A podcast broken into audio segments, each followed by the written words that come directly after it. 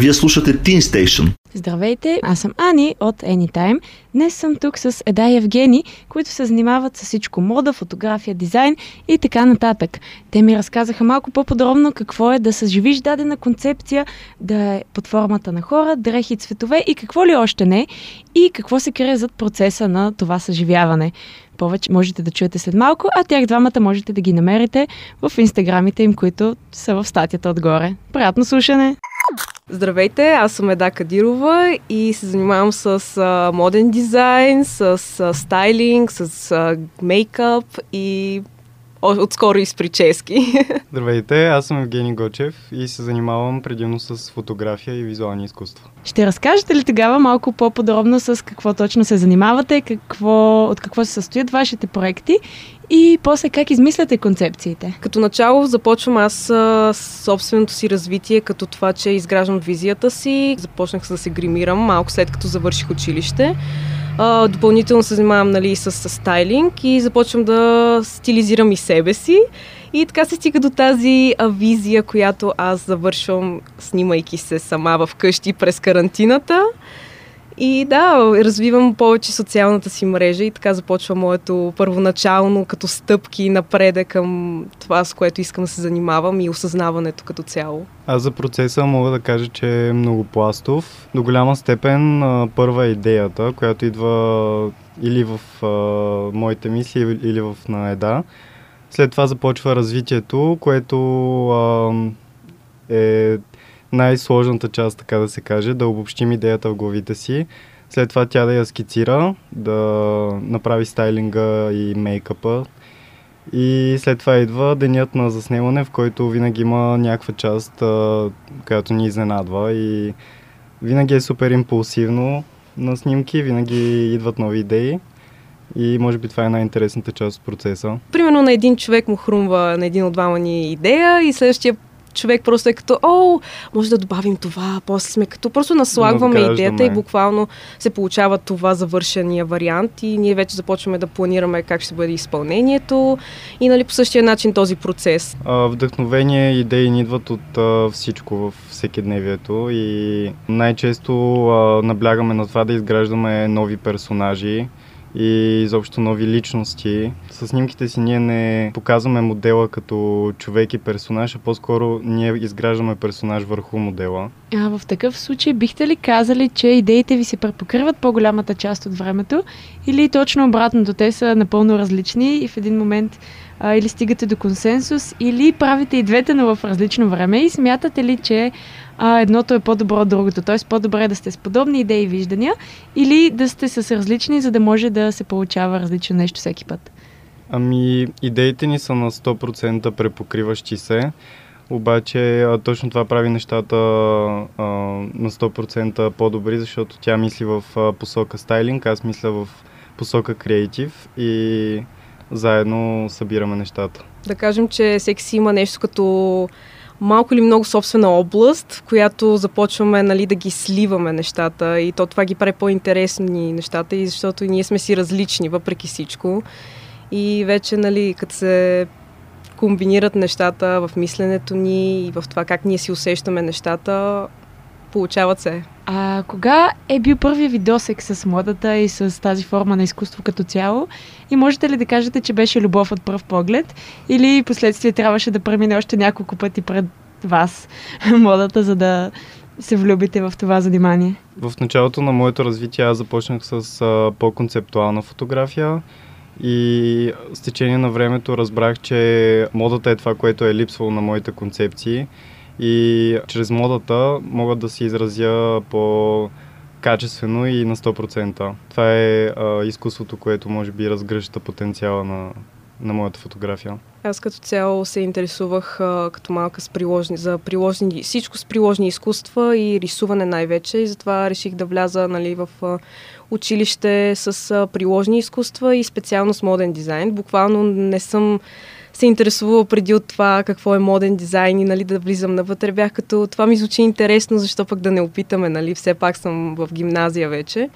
И оттам с течение на годините, нали, супер много се докоснах до самия процес и навлязох супер навътре в нещата и осъзнах, че това е един много важен начин за мен да се изразявам защото аз самата върху себе си започнах просто да си го прилагам. След това вече започнах да правя и дрехите, нали. И това беше за мен най-близкото докосване до модата и първото, бих казала. А смяташ ли, че това, което учи в гимназията като концепции, като идеи, като теория, в момента е нещо, което използваш или градиш нещата на база своите виждания и опит по-скоро? Ами, сигурно са много неща, които научих а, в а, гимназията, нали, по специалността си, наистина в момента ми помагат. По-скоро е и от двете. Защото аз и освен извън и училище съм виждала много и сама успях да експериментирам и с това, че опитах да си създам и марка в 10 клас. Нали, самостоятелно реших да се движа, но главно от училище научих много неща. А при теб с фотографията, кога беше първият ти досек с а, това изкуство, конкретно нали не с модата и какво те запали по това да се занимаваш с фотография? Това беше един изключително дълъг процес, даже бих казал, че цял живот върви този процес, защото от много малък съм подхващал различни фотоапаратчета, които а, са били семейни. В последствие на времето аз бях в музикално училище в Плевен и свирех на кордеон и на пиано. Мисля, че до голяма степен училището и музиката са оформили до голяма степен а, общата ми култура и изобщо а, усещането за изкуство и усещането за, за класическо изкуство най-вече. А, след това, към 9 клас, аз реших, че чрез музиката не успявам по а, пълноценен начин да се изразявам, защото свирайки чужди произведения, лично мен не ме удовлетворяваше и реших да фейсна, така да се каже, а, истинската ми страст, която беше фотографията. Събрах смелост, а, купих си фотоапарат и кандидатствах в няколко конкурси, които в последствие разбрах, че печеля. И това ми даде началния буст, въпреки че всички в гимназията не бяха много щастливи от факта, че напускам, така да се каже, света на музиката, защото до 9 клас изявите ми с музика бяха много и беше труден на свич в моя живот. Ами в крайна сметка от едно изкуство на друго пак е форма да. на изразяване, предполагам, но спрямо твоите усещания е по-лесно да се изразиш с фотоапарат, отколкото първо с акордеон в ръка, предполагам. Да. Каква смятате, че е вашата крайна цел за развитието ви с тази форма на изкуство и на къде сте се запътили? Не само от териториално развитие, а като цяло. Какво е нещото, което виждате, когато си се представяте абсолютно успешни? Целите ни и мечтите ни са толкова високи, че понякога се плашим взаимно съседа, когато ги обсъждаме. Мисля, че моята най-голяма цел е да вдъхновявам повече хора и когато успея да докосна, така да се каже, голяма част от хора, които се занимават с изкуства и които нямат такава хабер от изкуства реално. Мисля, че бих бил удовлетворен, когато имам голяма публика. Сигурно търсим да предизвикаме доста емоция в а, публиката и нали, да достигнем до доста повече, защото според мен нашето изкуство може да предаде много значение на тях и дори да видят нещо повече в живота и да го видят по друг начин. Дори да не се докоснат до максимално до процеса и до всичко, но ние ще сме доста по... Няко... Ние сме просто онест с тях по този начин. И също част от а, целите са ни да успяваме да колаборираме с повече артисти световно, защото нито при мен фотографията е чисто и просто фотография, има и много график дизайн и така нататък, нито при нея модата е изцяло класическата мода. Да. По-скоро и двамата наблягаме на по-авангардни и uh, extraordinary маски и аксесуари, което uh, ни дава, така да се каже, поле за колаборация с uh, други дизайнери и други хора на изкуството. Да кажем, че ние сами се предизвикваме в, да влезем в непознатото, новото, но по нашия си начин това също, че изобщо искаме да колаборираме с различни хора, ни го позволява, нали, да се докоснем и до тяхно виждане и да го слеем с нашето. Винаги е хубаво, да, нови неща да се пробват. Да. Имате ли моменти, когато нямате абсолютно никакви идеи или така наречения арт-блок и как се справяте с него? Как ви идват нови идеи? Как продължавате да правите неща, макар че в момента може и да нямате конкретно вдъхновение? При мен артблока идва когато съм болен. Когато се разболея, някакси тялото ми до такава степен страда, че просто блокирам и в креативната област. Но нещата са много постоянни при нас. Постоянно изкачат нови неща и нови идеи. Не мисля, че сме изпитвали до сега нещо като някакъв по-масивен артблок или бърнаут. За всичко си има време като цяло, но наистина не сме до сега. Нали, имали сме някакви моменти, но при нас нали, от едната страна идеята ще дойде в един момент, от другата страна другата идея ще дойде в друг момент и като цяло нали, единия помага на другия, ако случайно нещо се получи, нали, артблок при единия и така се поддържаме и се дърпаме нагоре заедно. Според мен това мисля, че доста ще предотврати тези моменти за напреде. Да, щом имате опора един на друг, Да, предполагам е да. малко Да. по-лесно, отколкото ако е сам човек. Мгм. А как намирате хората, които участват във вашите проекти? От проекта търсите хора, които фитват идеята или обратното, виждате хора и си казвате, а, този ще стане много хубаво, заети си какво, ще го вземем или ще го викнем или еди си какво. И по двата начина бих казал. А, много се вдъхновяваме от различните лица и Мгм. всяко едно лице, което а, така ни попадне в мерника, ние си представяме конкретен а, сюжет, в който а, това лице би фитнало. Така че и, и по двата начина мислим си проекти без лица и след това а, намираме подходящи. Сигурно се е налагало нали, да си търсим човек за определено нещо, но да кажем, че вече сме и го намерили, защото ние постоянно сме в търсене на хора, с които да работим. И винаги имаме някой предвид. До голяма степен в а, нашата работа са важни и социалните контакти и така да се каже, ние цял живот градим това, за да може а, в последствие да става все по-лесна работата ни. А по някакъв начин тази работа отразява ли се на ежедневния ви живот, навици, начин на комуникиране с хората? Или си остава стриктно хоби, слаш професия, слаш занимание с някакви идеи да е професия в по-късен етап?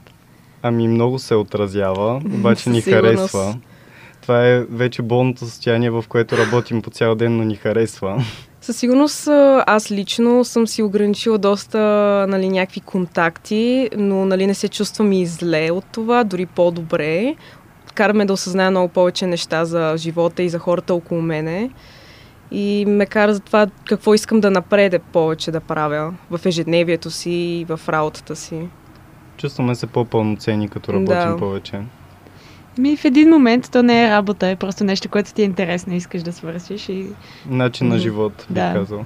Искам да преместя леко така темата, да я избутам към темата за висше образование, защото това е нещо, което задавам на абсолютно всички, които идват да си говорим с мен, защото е според мен доста важна тема, що се отнася за изкуството. А, дали всъщност е нужно според вас и вашия опит висше образование, за да се занимаваш успешно в сферата на изкуството, било то каквото и да е, какъвто и да е вид изкуство. Със сигурност има някакви позитивни страни, но какви според вас са най-добрите, най-важните позитивни страни и отрицателните страни на едно висше образование по темата изкуство? За мен всеки творец е много важно да се научи на дисциплина, която дисциплина се изразява в много неща и дали човек ще научи чрез висше образование или просто сам със себе си. Това е лично негов избор. Аз мятам, че това не е necessary, не е задължително. И смятам, че за всеки а, влияе различно. Като цяло ние заедно решихме да напуснем нали, университет скоро, понеже решихме, че ще си изградиме нали, портфолио, за да може и да, ние самите да се апгрейднем като творци и за да може да работим за напред и с повече хора, защото въпреки всичко, дори да си в университет, според мен трябва да градиш портфолио и да си градиш работата все по-нагоре и горе. В един момент аз се чувствах а, все едно съм затворен в някаква котия, която трябва да спазвам дадените правила, за да вървя нагоре в иерархията, така да се каже, на университетските среди.